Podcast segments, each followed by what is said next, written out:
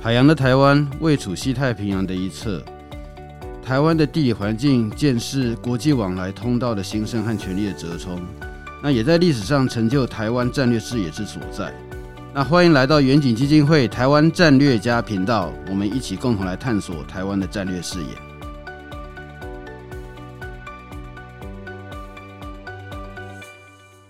各位听众朋友哈。欢迎来到远景基金会第十二集《台湾战略家》的节目。那么，在今天呢，我们要讨论的是什么呢？就是前一阵子在这个俄乌战争出现瓦格纳佣兵集团的兵变啊，或者说兵谏呐。我们知道，那普里戈金哈，他就很生气，说俄罗斯的这个国防部长、参谋长都在打假球，他就愤而带着他的部队啊，从俄罗斯南部这边北上，而且几乎怎么样呢？哦，在两百公里就杀到那莫斯科了。从台北到高雄是远远超过两百公里。换句话说，两百公里大概从嘉义到台北的距离。那这表示说是很近的嘛？所以难怪当时有人讲说，普丁啊。整个人吓到跑到别墅那边去避难，我也不知道真的假的。今天呢，我们这边哈，我们我们就请国内首屈一指的俄罗斯专家魏白谷教授啊，他来给我们解析一下乌俄战争中的瓦格纳佣兵政变哈，它代表什么东西，以及我们怎么看它对乌俄战争的影响，还有特别是对俄国它的政情之后的影响。那我们就这个先邀请来呃魏白谷教授来跟大家打个招呼。好，非常感谢啊远景基金会的。啊，赖执行长的邀请啊，有这个机会来跟听众一起分享，就是关于瓦格纳事件的一个呃后续的发展。哎，对，白骨兄，就是说哈，这瓦格纳的那个兵变啊，Prigozhin，我想哈，要不然你要不要先跟大家介绍一下，这瓦格纳佣兵集团是一个什么样的组织？OK，哦，然后这个呃，Prigozhin，人家讲说是普丁的屠夫嘛，对不对？因为普丁的御厨啦，对对，哈，讲屠夫有点那个，应该是御厨。那他那个呃，做一个出伙房哈，怎么又变成佣兵集团的领袖？你给我们解释一下吧。好，谢谢。那个瓦格纳集团，它实际上就私人的军事集团呐。瓦格纳是他的名字了。那他的这个瓦格纳集团这个名字哈，它的由来哈，是因为它里面的一个可以称为他们叫他们的指挥官哈，他是曾经参加过车臣战争的前俄罗斯的军官，叫德米特里乌特金。那当时他在部队里，他的无线电的呼号就叫做瓦格纳啊，所以后来呢，他就把这个无线电的呼号呢，就把它变成这个公司的名称，所以那瓦格纳集团就是这样来的。那这个集团当然就是你知道，他实际上是帮普丁呢当做白手套了，或是一些他不方便由政府军出面的事情，就委由这个私人的武装公司瓦格纳集团来帮他处理。那之前他其实主要的执行的任务呢，都是。在海外的工作，海外的任务，比如在中非共和国，比如在叙利亚，在利比亚，在中东，甚至他有参与那个南苏丹啊，苏丹的内战，甚至还远到拉丁美洲的委内瑞拉，他都参与过一些活动。哦，比如说当安全顾问啊，或者是训练当地的那个部队，或是直接就是当做一个安全的保护，这些安全维护的工作。那当然，他也这个集团就是他被人诟病，是他犯下一些所谓的战争罪了，不人道的，可能强奸啊，或者是就是残害战俘等等哈。那这个事实上，他在某些国家，瓦格纳集团已经被视为是恐怖组织，就是恐怖团体。那他当然是能干，你看他能够执行这样的一些任务，就表示他一定是深受普丁的信任嘛。嗯嗯。所以刚刚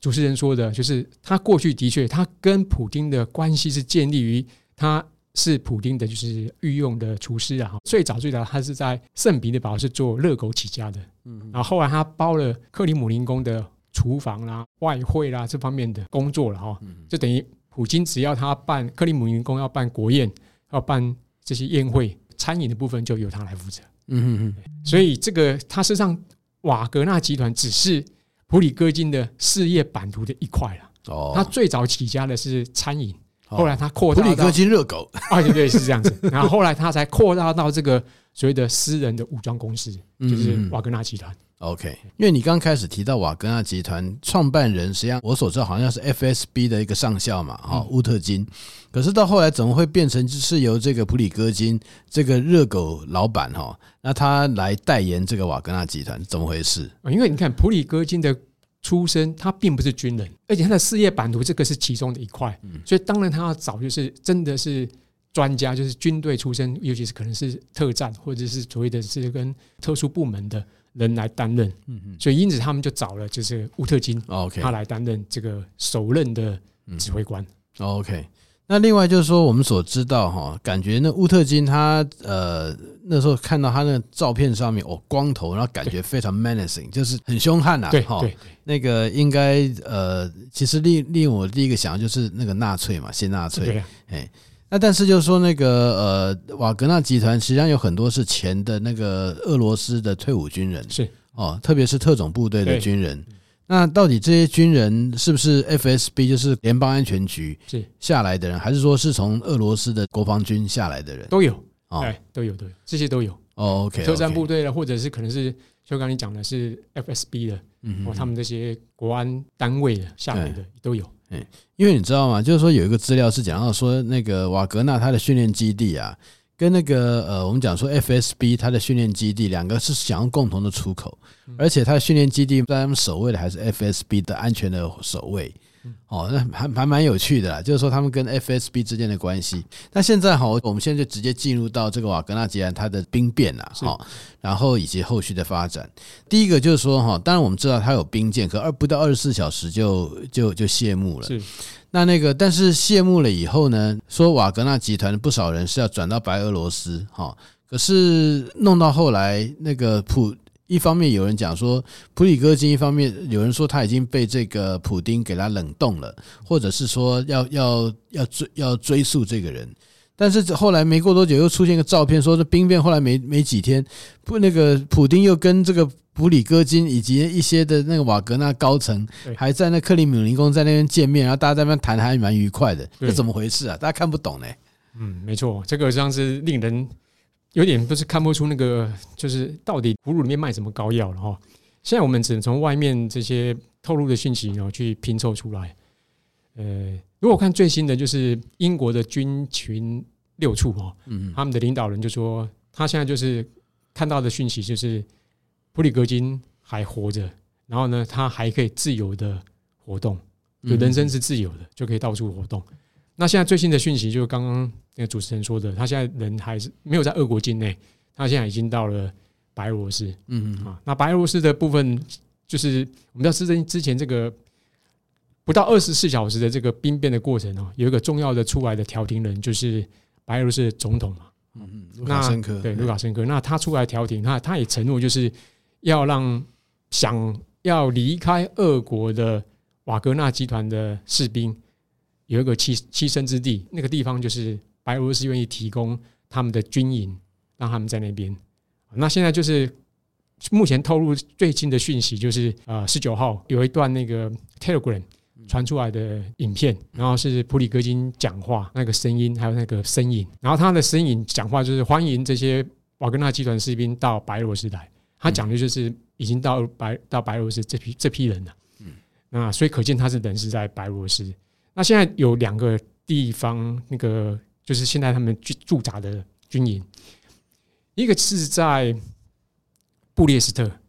那个布列斯特是很有趣的地方，它非常靠近波兰，啊，大概大概就几公里的距离，离那个那个白俄罗斯跟波兰的边界非常的近。哦，布列斯特，那这个地方实际上是一个白俄罗斯的一个。联合它的本来白俄白俄罗斯军队的联合训练中心，哎，训一个训练基地，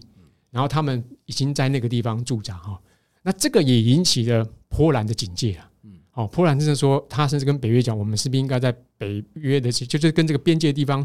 是应该驻扎，或是要跟加派警力来固守他们的边界安全？他们担心的是，倒不是会入侵，他们怕被渗透。哦哦，因为这些实际上都有特种背特种部队的背景，可能会有渗透、有安全的疑虑。OK，对。另外一个地方呢，是在呃明斯克，就是白俄罗斯首都明斯克的东南方。那个我们知道，白俄罗斯的明斯克到基辅大概不一百多公里。嗯，那个新的另外一个驻扎点就在这个两个的首都的中间的位置。哦啊，这个所以也让乌克兰引起警戒。所以乌克兰现在在它的跟白俄罗斯的边界呢，就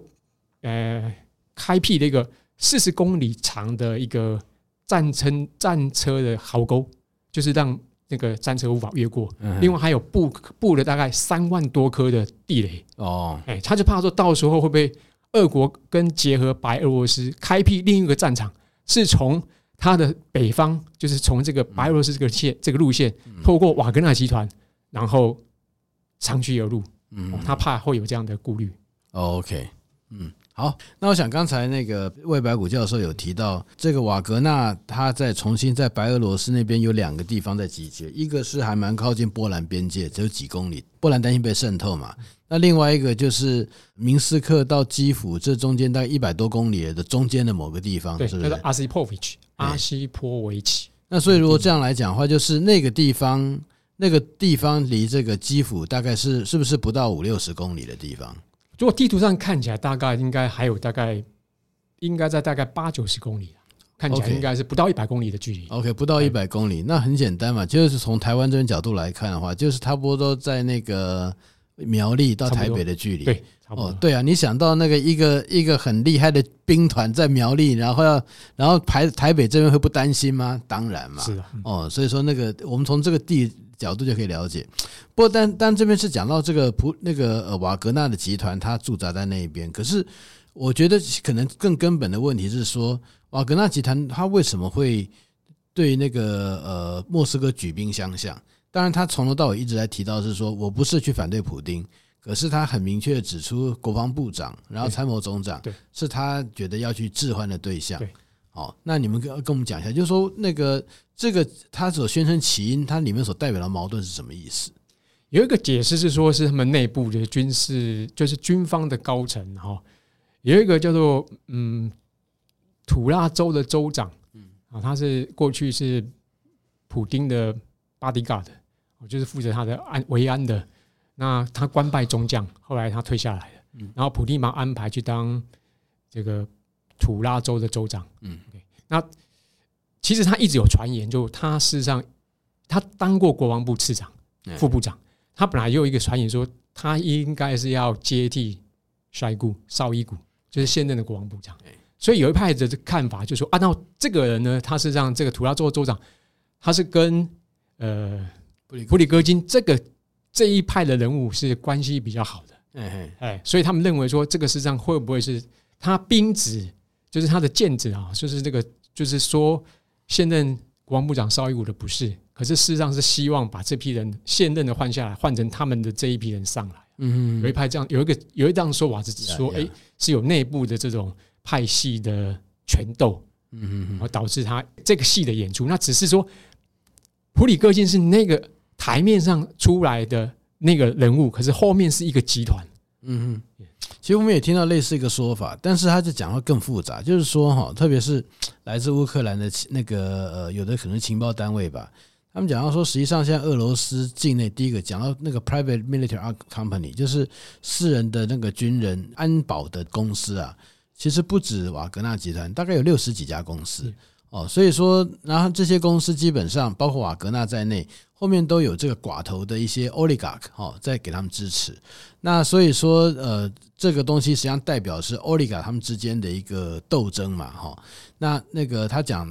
例如说是这个绍绍伊古哈，那个呃，俄罗斯国防部长，他后面就是有一也是另外代表某些 oligarch 呃，那个他们的寡头的力量。那当然和这个瓦格纳集团后面的这寡头力量，他们之间算是有利益上面的冲突。所以说出蹦出像这种状况，那如果说这种说法是觉得还还正确哈，那是不是用这个东西来解释？就是说那个普丁啊，他实际上他代表的并不是他，因为一般来讲，大家会觉得普丁钱纲独断，他一个人意志压压制了整个俄罗斯。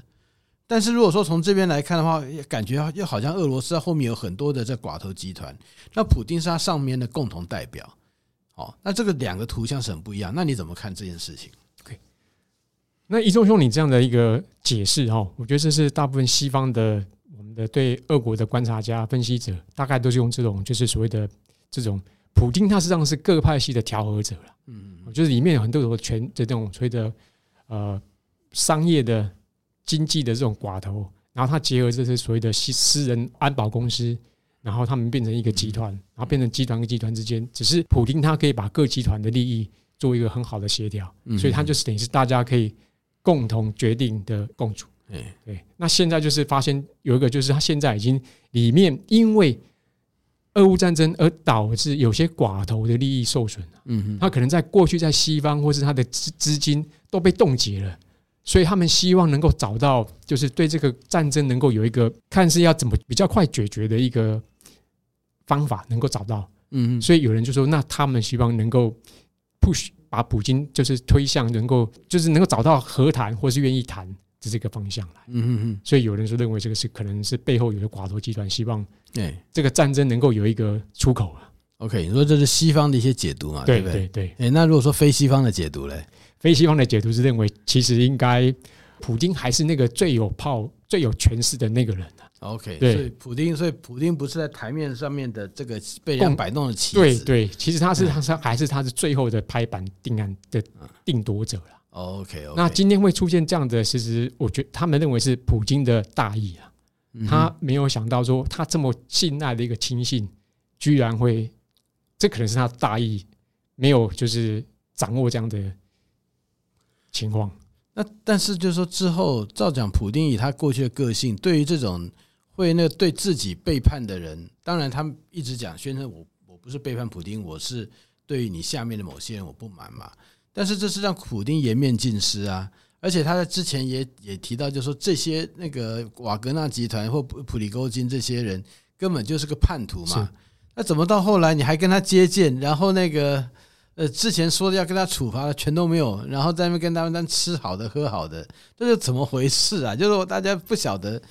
那个这代表普丁权威是是发生什么样的状况？是因为他已经严重受损，所以连处罚都不能处罚了吗？所以说必须从处罚改成接见，来跟他一起在那边吃东西，就非常的这个，我觉得这个是也让大家就是，如果从过去普丁的一个行事风格来看呢，他事实上是对于叛变的人，他都是严惩的。对对，所以你看他不会手下留情啊。没错没错。然后你看他刚刚就之前这刚刚发生这个事件的几小前面几小时，他在还有一个公开的就是声明，那个措辞都非常严厉的。嗯所以大家都预料，应该他是会用强硬的手段把这个事件把它镇压，就不惜动武了。就居然发现是没有任何军队的阻挡嘛，他可以这样长驱直入。所以这让整个西方其实大家都非常压抑，而且更压抑是像刚刚主持人讲，后来他们居然在克里姆林宫还有个接见的一个做法。哎，哦，这个我觉得这个到现在，说实话，其实到现在大家对于这个到底里面的内幕，其实大家都没有。进一步的消息啊！哦，对，我觉得看到现在最新的就是军情六处的英国军情六处也无法得知到底那个里面内幕是怎么样的。哎，罗生门啊，有点罗生门，其实大家都还没办法得到那个真正到底为什么会有有这样大的转变。嗯嗯。然后甚至你看中央情报局其实也没有进一步的消息，可至少他对外讲也没有对这个部分他也没办法做好的解释。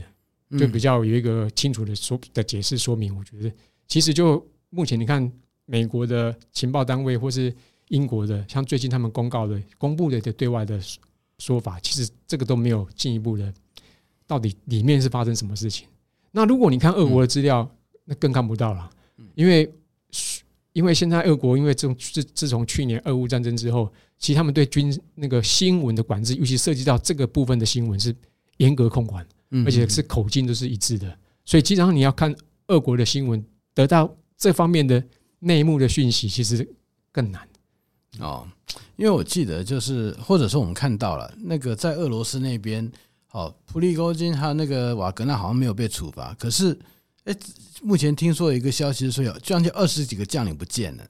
那个最有名的就是这个南方集团军的司令，然后那个曾经担任过副部长那个呃 Sorokin 嘛，对，好。那他就是没有看到。那有一个说法是说，像 Sorokin 这些人基本上是那个在支持普里戈金，所以说他们是被秋后算账。那所以如果这样的话，那就看出现两种状况：没有直接参与政变的军人不见了，然后直接在那边发兵说我要那个誓师秦王的那个家伙在跟你在那边那个抽烟喝酒。所以说当然会让很多人就觉得是蛮奇怪的，因为种种都斗不起来。那当然还有一点就是说，实际上在这整个事件里面，Prigozhin 他的受伤没有到那么大，受伤最严重的反而是现在的国防部长以及现在参谋总长，因为被普里戈金公开指指名过来骂哦。那那个呃，当然普丁并没有就是说因为这样把他们两个换下来，可是感觉整个事情是普里戈金说他们那个形势不利嘛，对，哦，然后那个也没有看到就是普丁过来就捍卫这两个人，他是把他们留着，但是还是一样就被大家在骂哦，那反而感觉好像是最糟糕的。包括说很多俄罗斯的将领不见呐，哈的的这些讯息，然后修伊古就是他们的国防部长，感觉这个声望受到重挫。那当然这边哈，我觉得更重要一点是要去谈到就是俄罗斯整体的战力啊，因为在这次这个呃那个就是他的叛变的那个状况，我们第一次发现好像俄罗斯境内没有部队了，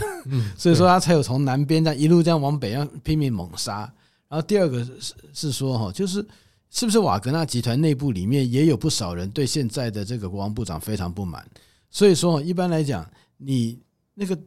普里戈金这个主帅哈，人是坐镇在南部哎，南部的某个地方，结果他的前进部队可能，例如说是那个乌特金的那个上校，带了一批一个旅的部队，在四千人就往前面猛杀，而且中间还怎样，还把那个过来的这个俄罗斯的那个空战的飞机直接把它打下来。就是用他这防空的飞弹把它打下来，就是说你看到是第一个你没部队，第二个有个忠于普里戈金的部队，还真的明明知道这个东西可能是万劫不复，义无反顾的向前猛冲。然后第三点，在冲的过程还把那个俄罗斯境内的那个过来要去组团的部队把他们打烂掉了。哎，这到底是怎么回事？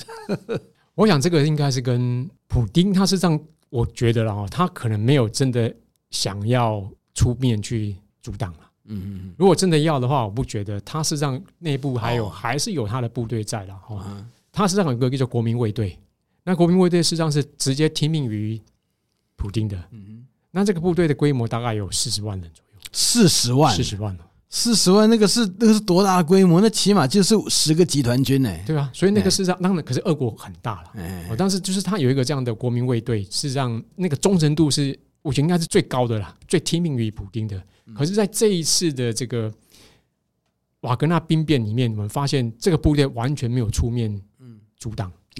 我不觉得他们实际上是站在普里戈金这边，所以他没有出面。我觉得倒不至于。所以看起来这个实际上是，呃，普丁的算盘应该是，如果他这个能够用，就是能够不用用部队，不用打一战，那实际上这个部队这个事情能够解决，他就现在。他就用这种方式来解决，嗯所以现在看起来应该是我比较倾向的看法是，他实际上并不是他没有部队可用。哦，是觉得他现在如果他能透过白俄罗斯的总统普里戈金可以出来谈，可以把事情谈妥，那他愿意用这种方式暂时把事情解决。你可是说到这个地方，你不觉得很奇怪吗？就是说，普丁这么重视这个个人形象，那绝对不愿意展现任何弱点的人。你在这个时候找一个别的国家的领袖帮你去谈，你要不觉得你的威信会大受损伤吗？因为你保你保不定嘛。然后普里戈金，你打个电话过去叫他不要去动，然后你也你也弄不了，对不对？就还要拜托白俄罗斯的总统帮你做这件事情，就是这也不合常理啊。我们一般来讲，有这个看法是说，那找白俄罗斯总统来谈，是卢卡申科来谈，是觉得他不想直接面对他了，就不想他觉得我跟你谈的话，变得我是总统，我跟你谈。我的位阶整个就往下压掉下来了，所以我如果认为你这个行为是不对，是叛是一个他对他来讲是一个叛叛国的行为，不愿意跟你谈，他找一个他者来谈，哦，就是找一个白俄总统来谈啊。白俄总统其实跟普里戈金也有私交了，他们私人情谊有就一二二十几年的私的私交，哦，这个也是一个一个因素。那再来呢，就是他找白俄罗斯总统，实际上是还有一个是。白俄总统以他的这种就是总统的身份，还有就是他就是让普里戈金跟他是要离开俄国的部队，他提供他一个庇护所。那庇护所就是我用白俄罗斯这个国家，我来你进到我这个国家，我可以保护你，有点类似让这个事件让他们这些瓦格纳集团不想再待在俄国，或者是布里戈金有一个觉得说，诶，他这个保证是他可以他们更放心的。嗯，我想这个他有这样的用意在了。那现在我就问到说，这个看起来瓦格纳部队真的还名不虚传哎，好，所以说那个这个俄罗斯的内部的这个呃内部卫队要去呃挡掉他，结果还是一样被他那个狠狠的把他打下来。飞机啊，哈，飞机、直升机啊这些东西就就就是不行，被他那个修理掉了。那现在来看哈，就是说瓦格纳的这个部队，如果说在乌俄战争的时候，在那个攻打乌克兰的时候啊，一方面我觉得他在这次的表现让人家看到他的能耐嘛，其实是蛮厉害的。那二方面，那个瓦格纳他又在这个呃，例如说在那个巴克穆特哈，这边的这个攻击里面，他是不惜那个牺牲嘛。有一个说法是说，八万人的马瓦格纳部队，六万人死在那个地方，是非常骁勇善战就对了。那现在这样的一个骁勇善战的部队已经离开了，那个对于乌克兰前线，应该他的压力就会降低嘛？是不是？你有所看到这个状况是怎么样？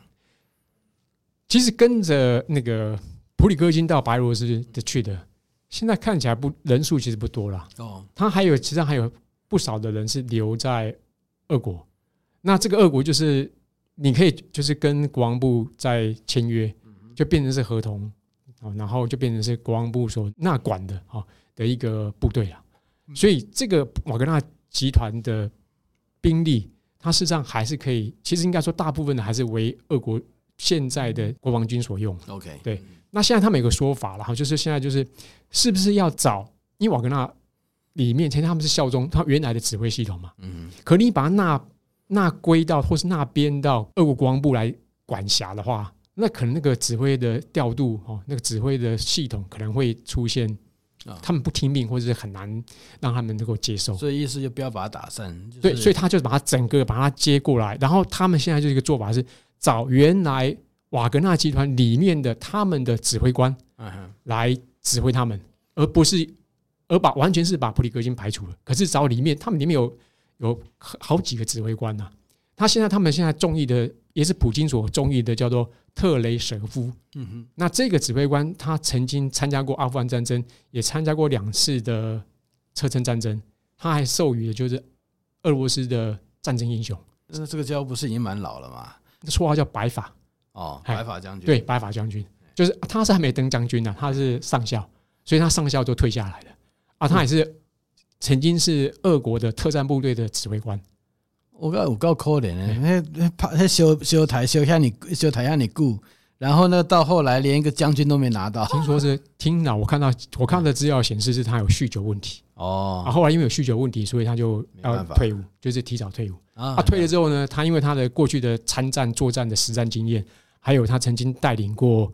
指挥过俄国的特种部队，所以他们这个瓦格纳就把他。把他接纳过来，所以就指挥了瓦格纳的部队训练啊，或者是参战。所以现在普京就是希望是由他来接手，来带领，就是留在俄国的这一批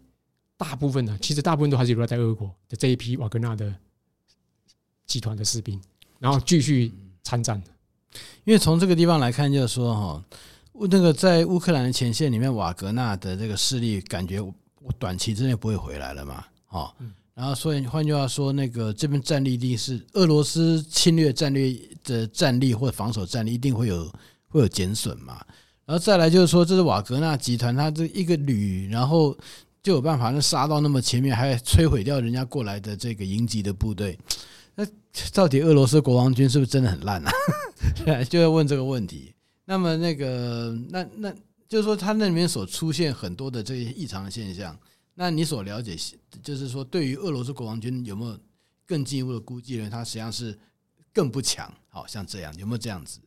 有了，有些就是说，从这个是兵变来看，俄国的军力啊，就是更显露显露出它的脆弱性。那再来就是从这个这一次的兵变也看出了，连安全部队好像都有点问题。哦，就安全部门的部队，就安全部门的这个实际上出面保护，对，就感觉上这上是说，哎，连过去大家都认为，因为普丁是就是是那个所谓的安全体系出来的嘛，照理说这些部分应该是他牢牢掌控住了。那怎么在这次的里这次的兵变里面，好像他们没有积极的作为？嗯嗯嗯。可是用哎，有趣的是，这个是兵变发生之后，普丁在克里姆林宫还召见了一批国安情治的。人员来来公开表扬他们，就是称赞他们。嗯嗯，那可是有人说，哎，他们什么都没做啊。可是有一个解读说，就是因为他们什么都没做，所以要表扬他，不然他们就站到对方，站到普里戈金去了。就是他没有站到普里戈金那一方，支援他，支持他们就不错了。哎，就是他们维持的现状，然后他们就表扬他们的英勇行为。那如果从这边来看，最后一个部分就是说，你觉得俄罗斯现在内部都已经有这样的叛乱，然后瓦格纳也不可能，目前短期不可能再回来。那你觉得乌俄罗斯他在那个对于战争支持的力道，就是有人讲说他实际上已经呃没有办法支持太久，但也有人说他实际上他没有太大影响。那你的感觉是指如何？我觉得现在整个俄乌战争是陷入焦灼了。嗯，虽然乌克兰还在大反攻，可是现在看起来大反攻其实那个进展也没如外期外面所预期的这样有比较显著的推进。所以俄国现在采取的，你看出它就是守势，所以守势的一个态势是让它不需要再有。太多的兵员去前线做，就是说去，因为要攻占的话，进攻方要更多的兵员投入。他现在是守势，我觉得他目前其实他应该对他是以逸待劳了。嗯嗯，我觉得现在我们要观察是，普丁会不会现在开始对于军方跟安全部门跟他的政界开始进行所谓的呃整肃。OK，哎，啊，如果他就对这样的对异己或者这些借由这个兵变，他看出了哪些是让是。不忠于他的，他会采取怎样的手段来进行？嘿，然后他的对象跟范围跟那个深度，嗯，不忠于他的人，他怎么去处理？这值得我们去观察的。我们就看说那个普丁怎么去对付这些他认为有怀有二心的这些将领。那那个今天我们的时间哈，在。很愉快的谈话中，很快就到了节目的尾声。那在这边啊，我们先感谢这魏白骨教授给我们带来非常精彩的解析。不客气。那那个我们在下次的时候再，我们再持续再继续观察。那如果有什么更新的消息，我们当然会再请魏白骨教授再来给我们最提供第一手资料。好，魏教授，谢谢你，谢谢，非常感谢执行长，谢谢。好，那各位听众朋友，大家再见。好，大家再见。